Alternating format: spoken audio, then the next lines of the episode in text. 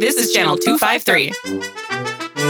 In this episode of Citizen Tacoma, we have a, a, a, duty to uphold the process and to ensure that it moves forward without our interference. I mean, you wouldn't want, I don't think you'd want us to weigh in and say, here's what I think should, I, John Hines, thinks should happen in this situation. That would not make it fair and impartial. Did you know Channel 253 is member supported? I'm producer Doug Mackey, and I hope you will show your support by going to channel253.com slash membership and join. Thank you. Citizen Tacoma, my heart beats true blue. Citizen Tacoma, I'll always vote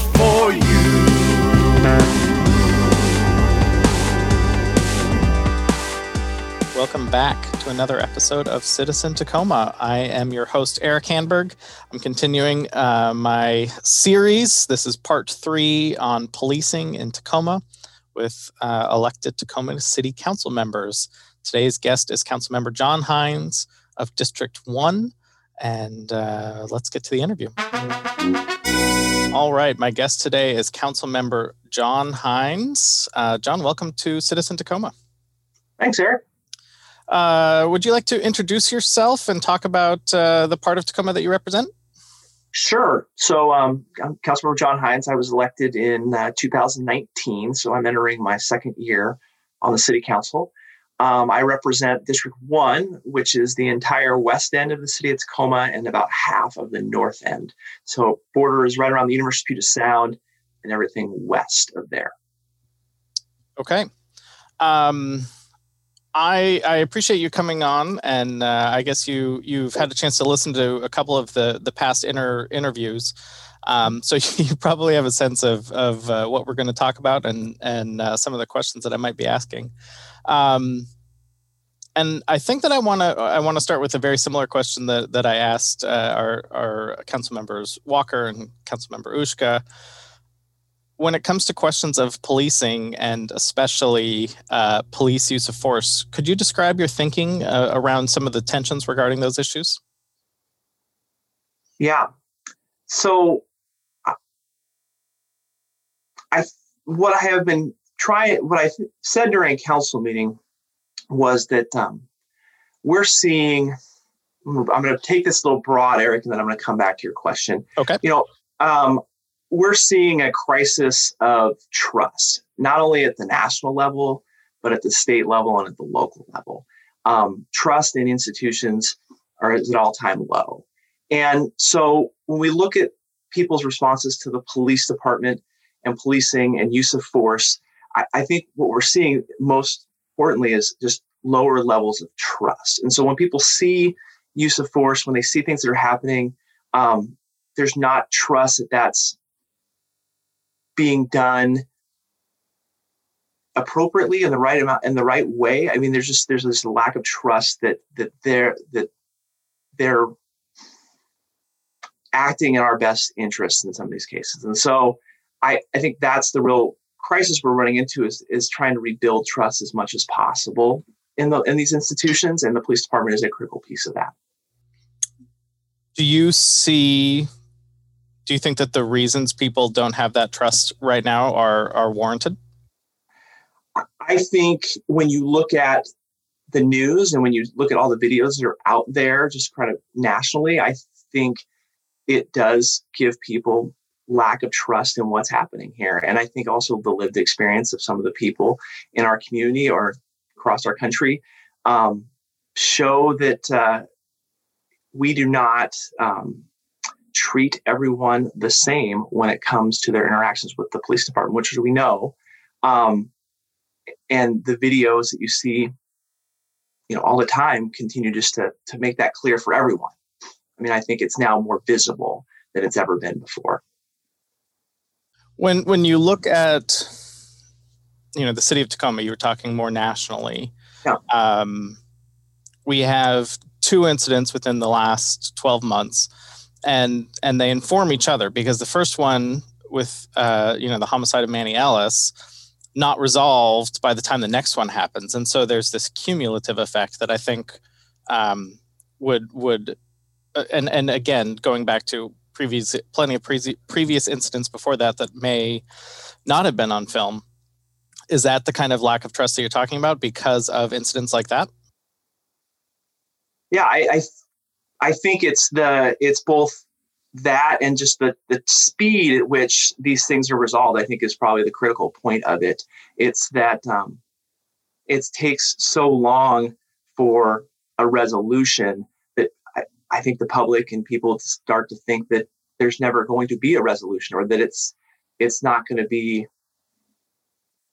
the resolution that they feel it should be so it that you know that speed this the process and if you go back to that idea of trust you know um, we have these systems that are in place that have been created in order to address issues around use of force um, and if you don't trust the system if you don't trust that things are moving forward in a way that's going to reach that fair, you know, resolution, then it, it really makes it hard.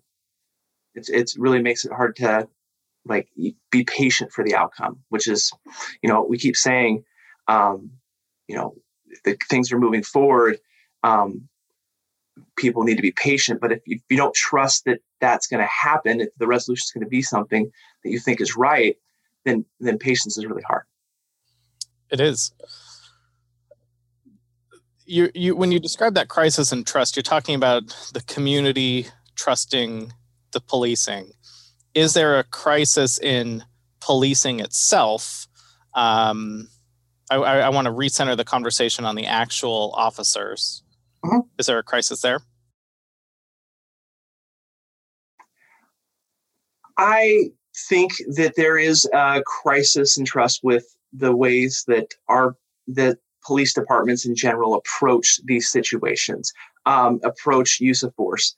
And I think Tacoma, being not unique from any other kind of police department in our country, in the United States, Washington, um, there is distrust when use of force is used. So I think that it's it's both. I guess I would say it's it's. Not, I don't think it's unique to Tacoma. Um, I think that the distrust we see when it comes to use of force is just seen everywhere right now. Um, I know Tacoma's had had these two made these two incidents. Um, there, you know, I've listened to people. There have been incidents in the past, um, and we're gonna, you know, we're working to try to reform and address concerns with the state of Tacoma um, every day. And they're also working on these same things at the state level and the national level. So I think that that's we can both look at Tacoma as kind of this unique situation or a unique place, but it's also part of a bigger national and statewide conversation. What are some things that you would like to see happen within policing in Tacoma specifically, yeah. if, if if you can, to mm-hmm. start earning that trust again, as you say it, with the community? Yeah, and you know, I think one thing I would say, you know, when you look at how to build trust, it comes back to, you know, doing concrete things to show people that you're you're worthwhile, you're, that they can trust you. Um, so when I started thinking about Tacoma, you know, early on, um, kind of post um, George Floyd, post kind of the Manuel, Manuel Ellis death, um, I put together a kind of a five point plan of things I thought like here's some things I think the city of Tacoma could do um, to address and reform policing. So things like um, body cameras, implementing eight can't wait, looking at things like CPAC and, and, and looking at its oversight abilities, its capabilities around oversight. C- CPAC, just to clarify. Oh, yes, the Communities Police Advisory Council. Um, and so looking at models like the um, one in Seattle or the one in Portland, or there's one in Tucson where there's different oversight models. Our CPAC, Community Police Advisory Council, mostly um, oversees policy, um, but there's other models out there that would, you know, could we could look to, and I, I think that's been part of the conversation. Um, and then looking at things like uh, the Cahoots model out of Oregon or the STAR program out of Denver, which, to explain to the audience, um, looks at taking calls to 911 that involve mental illness or homelessness. Um, and there are groups of kind of community safety people that aren't police officers that respond to those calls. So I looking at what we ask the police department to respond to and and determining if there are other bodies or groups that would be better off responding to them. That might be called you know a, a, defund the police model or a partial defund the police do you think that's an accurate description when you take take uh, some of the, the budget that's you know going to policing and devote it toward those mental service mental health services or homeless response you know i'm and and i i'm uh, i believe the model you know still leaves plenty of funding for you know when the when the SWAT teams need to be called in because there's a shooter at the mall mm-hmm. but do you see that that's something that Tacoma should be exploring with those uh, using some of that funds for some of those other services that might prevent even the need for some of the policing? Well, so I think that to step to step back, you know, I don't agree with the idea of defunding police to pay for these things, Eric. Um, you know, I think it's it's an additional cost. It's something else we're going to have to do. Okay. Um, you know, I, I Patrick Sharkey is a criminologist out of um, I think New York, and he talks about the idea of you know setting up these organizations along with the police department, right? Because what we don't want to, I guess, when we when people talk about defunding the police department and giving that money to other organizations, things that I start asking about is okay, what's the time lag between when we're cutting police officers and standing up these other organizations? So how what's the time difference? And if that means we're going to have fewer officers responding to the volume of 911 calls we have, and then this other organization isn't set up yet, that's going to put us in a really bad situation in the city of Tacoma. Um, and so I think those have to be followed in parallel. I think keeping the police department at a current level of staffing and then adding these um, other groups, people that can respond to calls at the same time, and then using that to determine what kind of staffing levels we need to have in the police department. Um, because my biggest fear would be that we take money away from the police department, we give it to these community safety organizations, we see a spike or a rise in crime, and then the public's response is, well, look, we took money from the police department and we tried this community safety thing and it didn't work. And I think we have to have a proof of concept. And and so keeping the kind of the police department funding at the same level and then adding money to pay for these other organizations like a community office community safety, which is in the budget, I think is the best way forward to kind of see if this stuff actually works. Like if diverting some of these calls from a police department to a community safety office, does it actually help reduce all sorts of things that we don't want to see in our city. What is the Office of Community Safety? So, Office of Community Safety in our most recent budget that got passed here this last year in 2021, um, there was some kind of startup money to look to examine what an Office of Community Safety might be. So, the example I would give is Albuquerque, New Mexico has this Office of Community Safety. So, they have a fire department, a police department, and a community safety department. And that grew out of the fact that um, they were really struggling to hire police officers in Albuquerque. And so they started looking at kind of what calls do, does the police department respond to? And if, you know, the police department is responding to homelessness, mental illness, um, welfare checks, okay, well, we're having trouble getting police officers, maybe we start this Office of Community Safety and we give them those things and we allow the police department to focus on kind of the crime that's happening in Albuquerque. And so we have money in our budget to do a study of what that might look like here in the city of Tacoma. And so that is pro- that will be part of the conversation in the years ahead. When we start talking about transformation is well, what would this Office of Community Safety look like? Okay. I, I jumped in at one point. Did you finish all the five points on your five points for reforming policing? no, I think you got the big ones. Um, you know, some other things that were in there were things like uh, looking at code enforcement. You know, I, I, think code enforcement, which doesn't seem like it's a big issue, but um, having good code enforcement that can, you know, there's been lots of studies about code enforcement officers that are out um, addressing um, nuisances, streetlights that are out, blight can actually kind of lower some of the crime rates in neighborhoods. So, like, there's lots of other things we could be doing kind of around the police department that I could make it function really well and kind of improve community safety. If all five of your, your points were implemented, Mhm. do you think that the incident on January 23rd would have gone differently or that the officer would have been held accountable in a different way?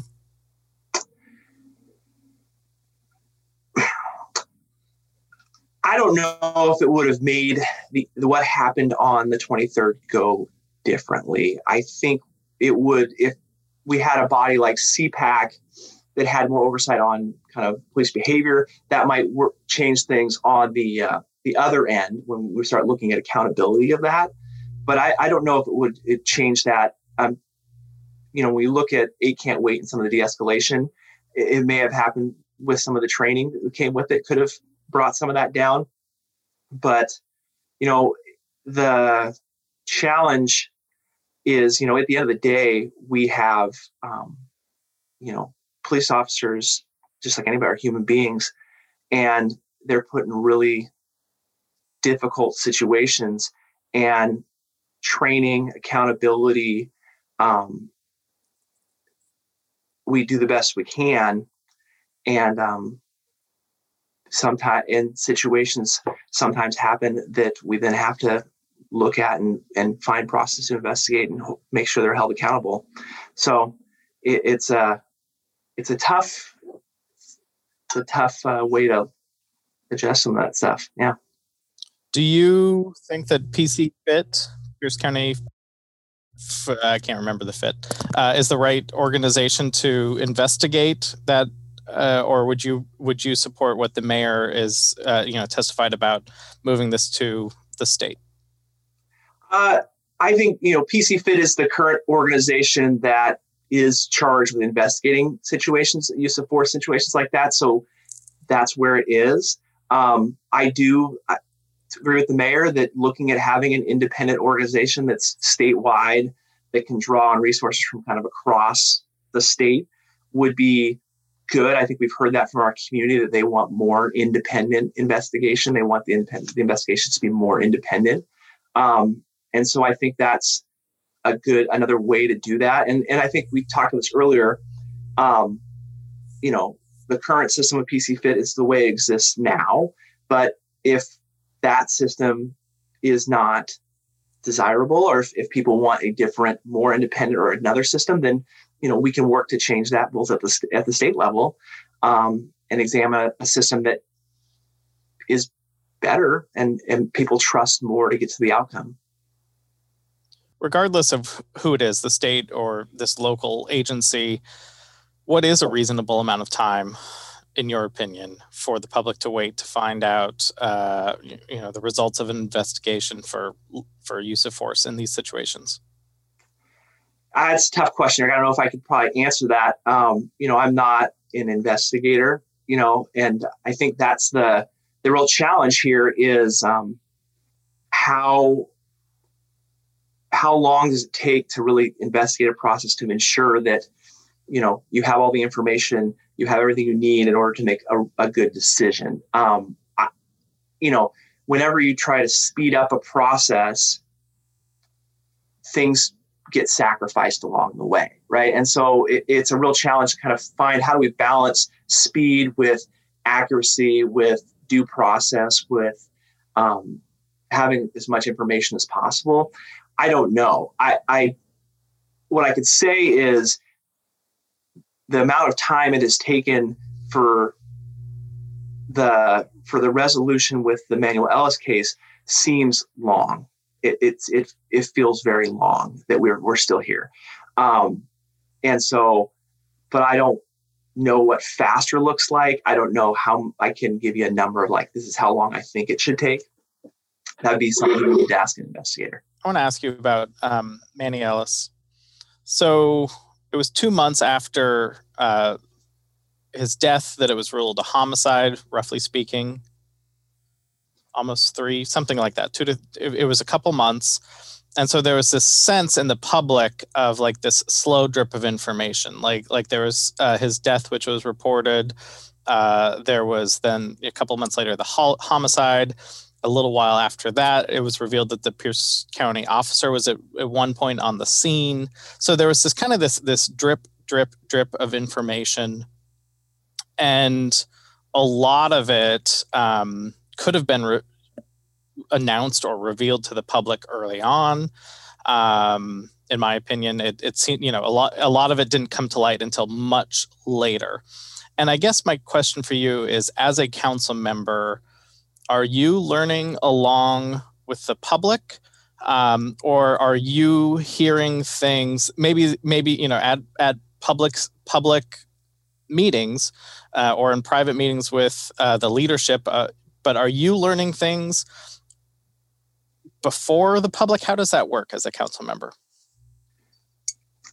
Yeah. We learn probably about the speed of the general public. Um, and, and I think the reason is that these, indiv- these investigations are meant to be independent. So you, you don't want council members weighing in shifting or changing how that investigation is being done. So a lot of it is kept from us, um, and it's it's investigated. And um, when you when you look at what I nine forty said, you know, people said we want this in, this invest these investigations to be completely independent from the body that's involved with the use of force. So if you look at something like the Manuel Ellis incident, so that goes to Pierce County originally, where they're doing the investigation. So we, uh, as a city council for the city of Tacoma, are not. It's an independent investigation run by Pierce County, so we're not privy to that information. And then when Pierce County before that, for, for just a second though, there there was a period of time from you know March until June. I guess I'm, mm-hmm. I, I want to ask about that period of time before we get to all the investigations because I understand that you know some of those issues there. But does the council find out in March this happened with uh you know with there, there was a police use of force that resulted in in someone's death before it was ruled a homicide is that is that reported to you as a council member or do you have to read the tribune to to, to learn that we get um, major incident reports from the police department every um, every day when when they happen so we get updates for here's like the major incidents that happen with the police department each day, and then and that's that's our information insight into it. Okay. Okay. I, I guess, um, and I, I'm I'm gonna I'm going to assume um, that they that that's a very cursory overview of what happened at an incident like that is my assumption. Mm-hmm. Um, is that accurate? I mean, it's just the kind of the, the, the basic details of what happened there. I mean, there's not names or anything like that. I mean, there's still privacy issues around that kind of stuff. You know, what we're able to see and not see. But yeah, just kind of what happened. You know, where um, you know where it was, addresses, things like that. So we kind of know what part of the city it's in, but very cursory information. So the idea that this was controversial in any way did not come to you in March around the actual time of the incident? Uh, no. Okay. Do you think that that it should? I, well, I think that was part of the conversation we had after this. So anytime a an officer involved shooting happens, right, th- that information is given to us, and I think the council made that very clear afterwards that we want to know more about when our police department is involved in these things, kind of know where, like, when they happen. But I guess I would say, Eric, like the the we people the community has said we want these investigations to be independent. You know, so we can understand like when it happens, but then when it goes into independent invest the world of independent investigations, then we are, you know, we like the public are kind of, you know, not privy to all those details because the investigation needs to move forward without interference. So, I mean, while I think it's good, yeah, I, I think it's good for us to know that these things have happened. I think it, they then become, they move into this other realm where they're being investigated. I, I I I appreciate what, what you're saying there. I guess what I'm what I'm getting at is when these things happen or when they're real you know when the information comes out a while later either way mm-hmm. um, the the the the community is looking to its elected officials for information answers and or other comments um, and that is a, a, piece of this that I that I, I I know a lot of people feel like is broken right now, and I'm curious if you have any thoughts on that. Yeah, I mean, I guess my point would be that when when you say that, I think like, well, what does the the public want us to say specifically? Because I think we've been very, you know, we, we go back to it's being investigated. We trust the investigation will be fair and impartial. And when the results of the investigation happen, we will act upon those results swiftly. I mean, that's clearly what we can say. Um, to do you, tr- do you trust that the investigation will be fair and impartial? I, I yes, I do. Okay. I mean, at, at this stage, Eric, I mean, I, ha- I mean, we have to at this, you know, as as a, some a duly elected official and somebody who um, is part of the system, trusting that that's going to happen is part of what we need to do. Mm-hmm. Um, you know, parts, you know, we can work within it to change things we dislike, but um, I trust that it'll be fair and impartial, and we'll get a result, and that we as the city manager and we as the council will act swiftly upon whatever that result is in both of these cases. Um, but beyond that, you know, I there's a, and I think you when you talk to my colleagues, we have a, a, a duty to uphold the process and to ensure that it moves forward without our interference. I mean, you wouldn't want. I don't think you'd want us to weigh in and say, "Here's what I think should I, John Hines thinks should happen in this situation. That would not make it fair and impartial. It would then it would be then would be an outcome that one of the council members had said, like, this is what I think needs to happen right now. Um, and that gets us away from that process. I mean, that it that also I think inherently builds mistrust in the process when you have us stepping out and saying, like, here's what I think needs to happen right now, or here's where I think we need to go. I think it's much better at building trust in the process for us to say, this process happening and we will act swiftly when we have all the information at the end. I, I, I get that, and I don't want to linger on it too much, but but but I, I I I hear that, and and it's something that's in different words been said by other council members through this, mm-hmm. and at the same time, I I what I guess I don't get is you know if if we're referring it out to outside investigators, whether that's at the state or another agency. Um, to, you know, can it truly affect the process? It, it feels like there's there's got to be some way that we can let our our council members speak more freely about one of the what is one of the biggest issues affecting our community right now. Yeah, I'm that's that is a challenge and i think what we've I mean, to say that we haven't said anything about it, I guess would say we haven't said anything about the investigation or what happened, but I, we talk all the time about how we're going to change the process going forward, what we're going to do to reform, transform, improve. I mean, trying to focus on what was in our locus of control, like what we can do. I think that's where we've tried to put the conversation um, as much as possible and I don't feel like I mean that's one of the things where you know in listening if people say well you all have been really silent on this and I know Councilor Walker says this I mean I talk about this stuff every Tuesday in front of on a recorded in a public meeting um, about this kind of stuff. And there there are things that you know we independent independent investigations right? I mean that it is what it is right? And then we talk about all the other stuff around it. I think we have provided leadership on some of these issues around transformation, you know, um, what we want to see in the city of Tacoma, putting money in the budget behind certain things. Um, so I, I do think that we are showing leadership in the capacities that we can. And I understand that um, there's this area around, you know, independent investigations that are ongoing that they the public wants us to say more in those situations. But, you know, we are sense I mean, I can't speak for others. I would just say I'm sensitive of, you know, not influencing those those outcomes. You know, and that's I mean, that's the uh the original idea behind I-940 was we want these things to be done independently. We don't want them to be influenced by the groups that are there directly involved. So trying to stick to that spirit is tough. Um.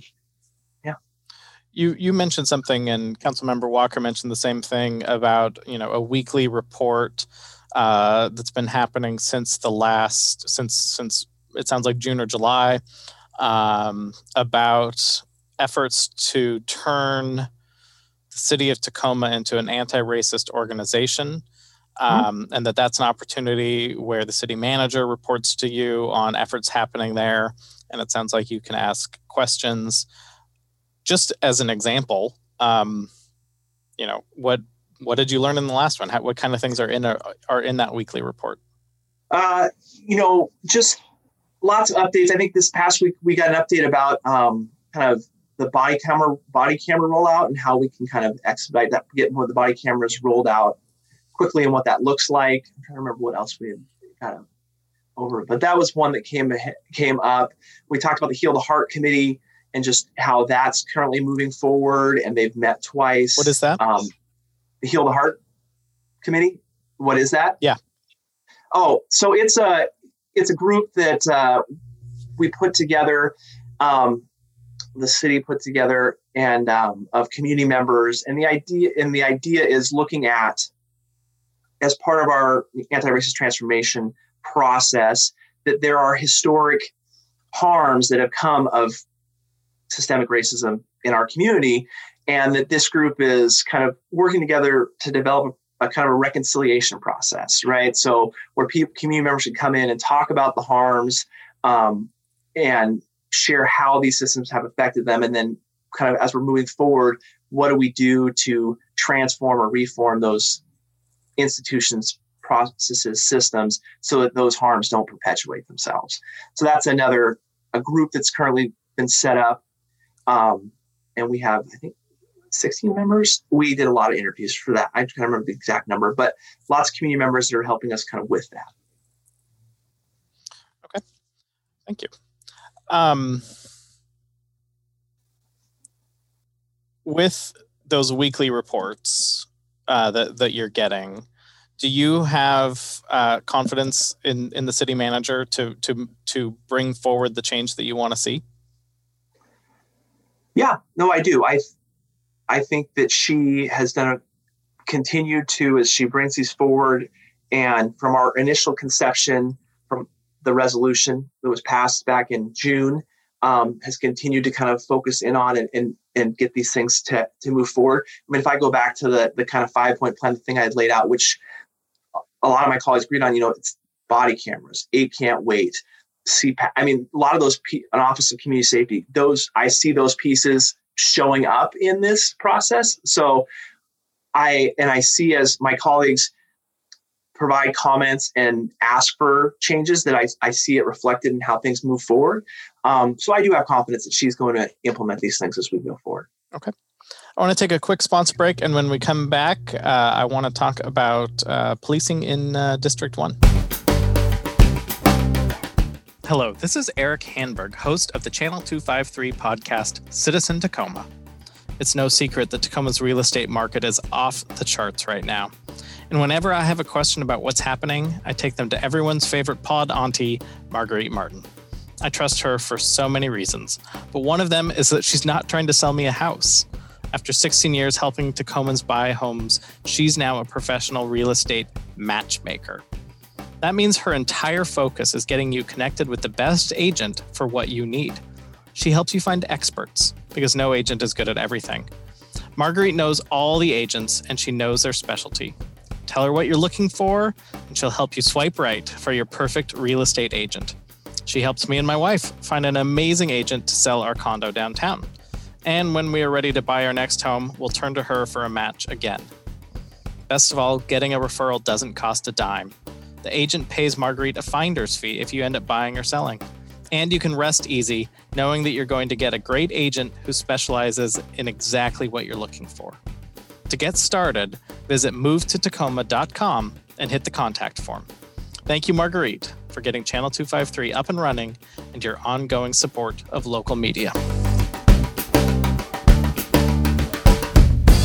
All right, we are back with uh, Council Member John Hines, and uh, I want to ask about District 1. So, demographically speaking, I think it's fair to say that District 1, uh, as you described it, a lot of West Tacoma, a lot of the North End, is probably some of the wealthiest and I think widest parts of Tacoma. And I'm curious about when you talk to your constituents, what is their experience with policing and community safety that you hear from them? Uh, yes. Well, and the other thing I point out, Eric, it's also the oldest part of the city, right? So I have, you know, the four largest retirement communities in District One. And if you look, you know, I've got a map that kind of shows percentage wise how many people over the age of 65 live in different census tracts. And District One is by far the oldest part of our city. So, so when I when I say that, if we go back to that conversation we said about trust, right? And what we see is older generations, right, tend to have higher trust in institutions, right? So trust in institutions is highest in your kind of oldest generations, and then it decreases as you get, you know, closer, and younger and younger.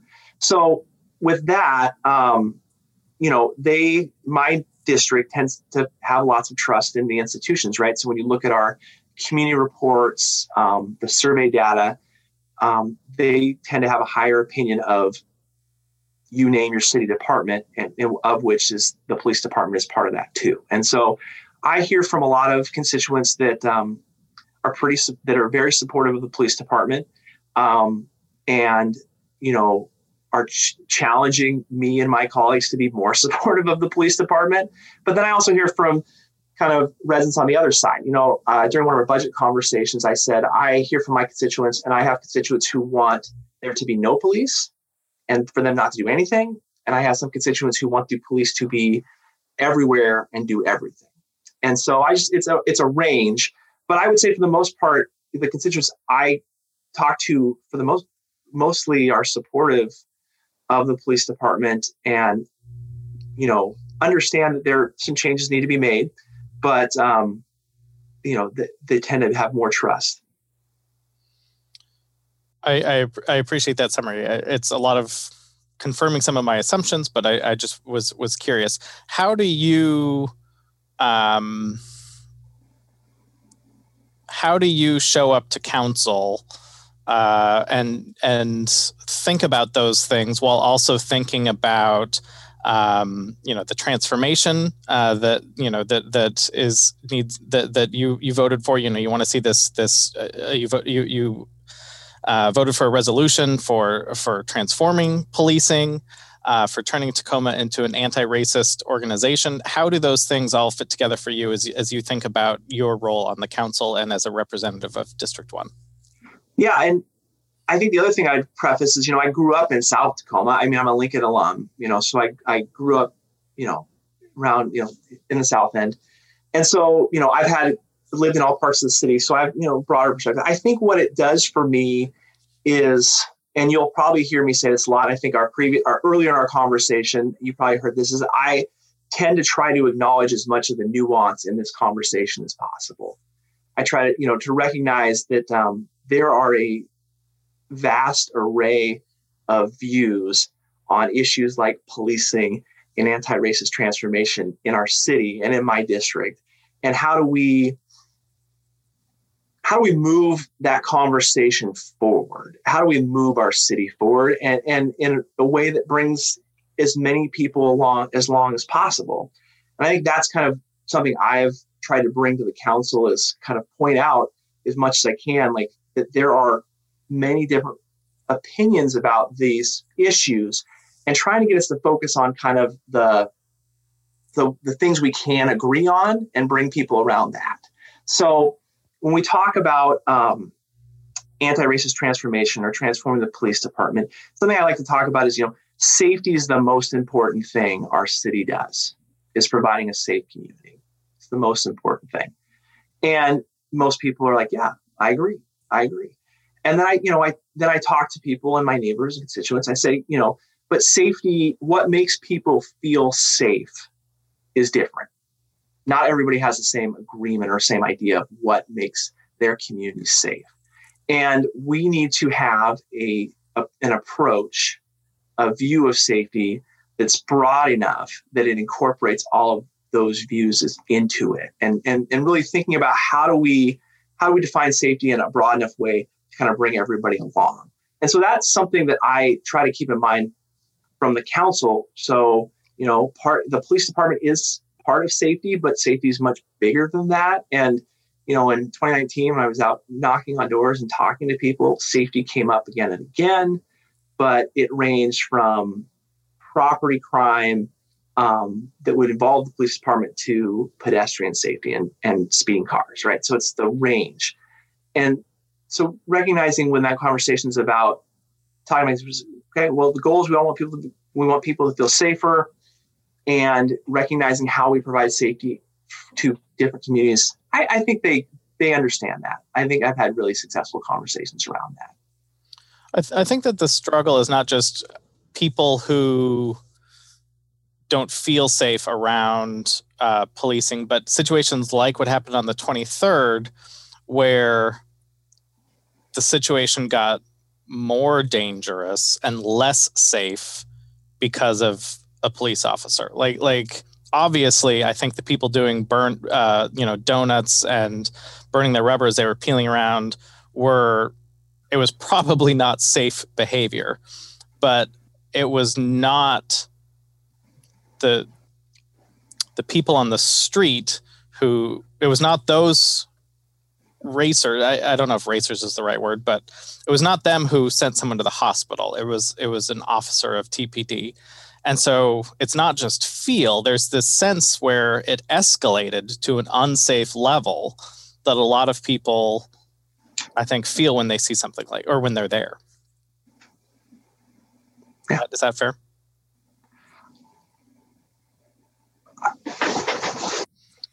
Sure. So yeah, uh, what I guess I would say is, you know, that so to like so to kind of stop step back for that. What happened on the twenty third? It's been very interesting, Eric, to, to, see the response to that yeah. as I'm as I'm hearing from people. And I think the mayor talked about it, right? And it's it's interesting. It's as if you know, it's we look, you know, the community looks the same video, and I hear such a different response to that from different groups, right? So I hear some people who, when they see that video, the only thing they see is the racing cars and the donuts and how that is a risk to safety to the pedestrians and people that are there. And the response from the police, and then that the, you know, when the police officer approaches, the people don't leave, they surround the car, they're pushing on the car, and that the escalation is from the public to the police department, right? That's that's one perspective. And then the other side is what, you know, the police officer rolls up and you know hits pe- hits people in the street, right? And so there's it's a really interesting dichotomy of people kind of looking at that and and and seeing the same thing and coming to such different conclusions. Yet again, why we need to have an independent investigation of this conversation. But um, the it, it's it's it's really I, I've been really surprised by just how different that conversation and talking to different people about it. But what your question in that point was what, Eric? I mean, I'm trying to get what was your question? I don't think I ended it with a question mark. I just think I, I uh, described I described my my view of it, and and perhaps you you could even say you know a a a, a factual view, which is the racers did not send anyone to the hospital. Correct. And and yes. and so in that sense, uh, there there was there was a a an a, an officer who made the situation dramatically less safe than it had been before he pulled up. I, I and again, I, I I'm not. That's not a question, but that is that is I think how a lot of people see it and how, how I see it as, as, as well. I've um, it it it seemed to me that um, that that it, it was it was made it was made much worse. Um, and I'm not sure I'm not sure how we how we how we how we go forward from that. That's that's why I started these podcasts. I want to hear from other from the the electeds. Yeah, I mean, I think you've heard from everybody. I don't ever want to see a police car run over a human being, right? I mean, I think we can all agree on that, right? Um, the where we go forward is just then having a conver, you know, that the individual, you know, what we then, but we, what we also recognize, and this is not, you know, my, you know, I'm not talking about for my, I'm not explaining my own perspective, but what we will recognize is that there are mid, you know, we have to examine all the circumstances whenever something like that happens. So, like, should I should a police car ever run over a person? I mean, I don't ever want to see that again while I'm on the council. Um, but the investigation will kind of determine kind of what the what happened, you know, why it happened, thoughts that were involved in the process, and then determine kind of what the appropriate response is from that way. And I think that's where we're kind of at right now. I mean, I think looking forward, you know, we look at policy and de-escalation and training, we can try to ensure that something like that never happens again. I mean, that's the goal.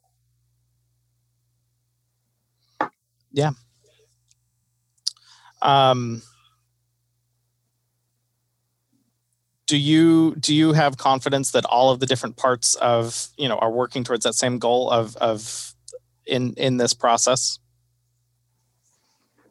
The, the PCFIT is working like that. Their investigation uh, within no within within the city of Tacoma. Let's let's say that that that everyone is trying to make that happen.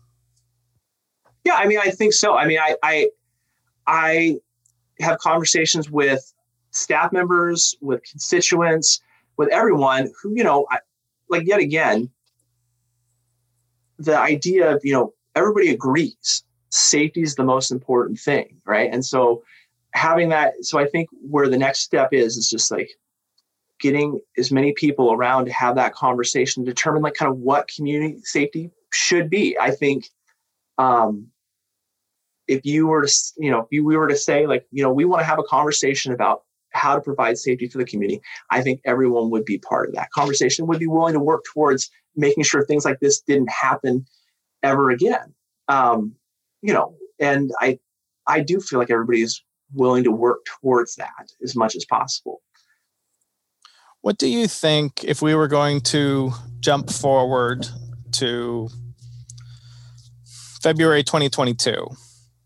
What are some what are some things in your view that that might have changed with um, policing in Tacoma in the, in a time frame like that? Is is it reasonable to think that some of the uh, the the the 21st century policing um, report, you know, there were like 64 recommendations. Is it reasonable to think that that some or most of those will have changed in, in that kind of time frame? Um, I, I think one this this question of timing and time frames are one of the the the the, the most difficult parts of this uh, for people who um, want to see change happen, you know, yesterday or right now. Um, what is, in your view, a likely kind of outcome over the course of a year? Yeah, I mean, I I think we can probably anticipate that most of the CP, you know, that will once the 21 CP report gets to us, that they'll go through and those you know things around the suggestions around use of force, a community safety plan, um, looking at uh, critical incident board, review board, all these things suggestions they make, I would. I let me be honest. I mean, I as someone who oversees the city manager will be like asking consistently about how have these been put in place, and I think we can have a pretty good benchmark of these suggestions and having the city manager report out to us and the public how we're moving forward each one of those. I mean, I feel like we should aim to implement as many of those, if not all of those 21 CP um, suggestions by February 2022. I mean, I feel like or, a year or sooner if, if, yeah, or sooner if we yeah. can. I mean, I would think some of those are going to move a lot faster, right? But some of them are just updates to current policy or changes to policy. Some of them may move a little slower, but I, I do think looking at what's there, I feel like we can have a pretty good, um, we can get through most of them. And I think a year would be good, I, you know, but the part that, you know, I hear from people is oversight. You know my our job as council is oversight. So continuing to work with the city manager to ensure like how are we moving forward on these and that being a continued touch point is something i think we can do. Or i don't think sorry to back. I don't think we can do. I know we will do it. Okay. That's good to know. Um, if an incident again happens within that period of time um, does that does do, do, we do we just let the process keep going with it the same way? How how does that how does that happen? I mean the thing about trust eric is like it t- it takes forever to build and seconds to destroy right? I mean that's the thing right? Um so i guess my while not speculating if an incident happens right the response would probably be based on what that what it was, right? I mean, um, I do think we need to, con- you know, this is uh, something that I talk, we, my colleagues and I have talked about, which is like we're continuing to move forward on this every day. Like this, while it may, while reform and transformation and ensuring that we have the best, you know, you know, the best, you know, safety, you know, operation in the state of Tacoma is we're always working on that whether the public is paying attention or not. Um, and so we're moving. And, you know, I think is if incidents arise, we can point to what we've done. And it would just depend on what what it was and how we'd respond to it. In some cases, it may be we're going to continue to move forward at this pace. In, in some ways, it may be require a different response. Okay. But though I do recognize that incidents harm trust and that's the, the you know that's a difficult part. We've we've we've covered a wide range of things. Um, is there anything else you you want to make sure we we cover when it comes to policing and and community safety before we wrap this up?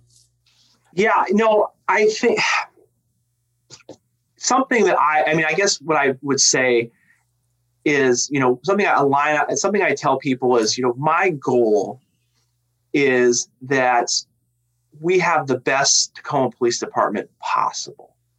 Like that we are continually working to improve, to make it the best organization possible that works with our community to provide safety and is reflective and responsive to community concerns about safety. So that, that, that's what's driving me forward is how do we ensure that this or you know that the police department is going to be part of safety in the city of Tacoma forever. So how do we make sure that the organization we have is the is the best one possible? That we have the best people wanting to serve our city and and providing you know a safe community for everyone. And um, I think that uh, you know I, the other part I would say is I've heard from the community as you have too that um, there are changes that people want to see there are forms that people want to have when it comes to safety, policing, the community, community safety in general, um, and that we need to continue to build, a, you know, a broad coalition support to achieve that. Right? We need to continue to have people buying in, building trust, moving forward, doing good things. Um, it, it as we go forward from this, and um, that's the work I'm really committed to doing. That's what I'd like to see us have do in the future. Thank you. If if anyone wants to reach out to you, what's the best way to do that?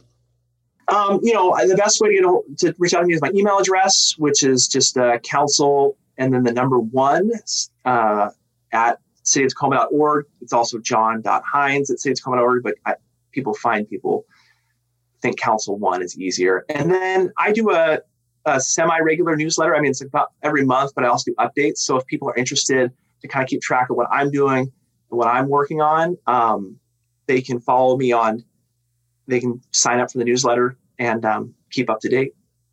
All right. Well, thank you, and I appreciate you giving up a little bit of your Super Bowl Sunday to uh, talk about uh, these these uh, weighty issues. So, thank you for that.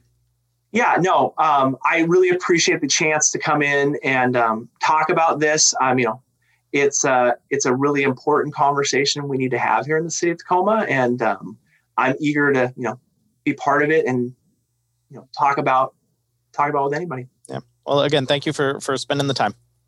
Thank you. Channel 253 is a member supported podcast network. I'm producer Doug Mackey, and I'm asking you to become a member and show your support. Go to channel253.com slash membership to join. Thank you. Citizen Tacoma is part of the Channel 253 podcast network. Check out our other shows Nerd Farmer, Interchangeable White Ladies, We Are Tacoma, Move to Tacoma, Taco Man, Flounders B Team, Crossing Division, and What Say You? This is Channel 253.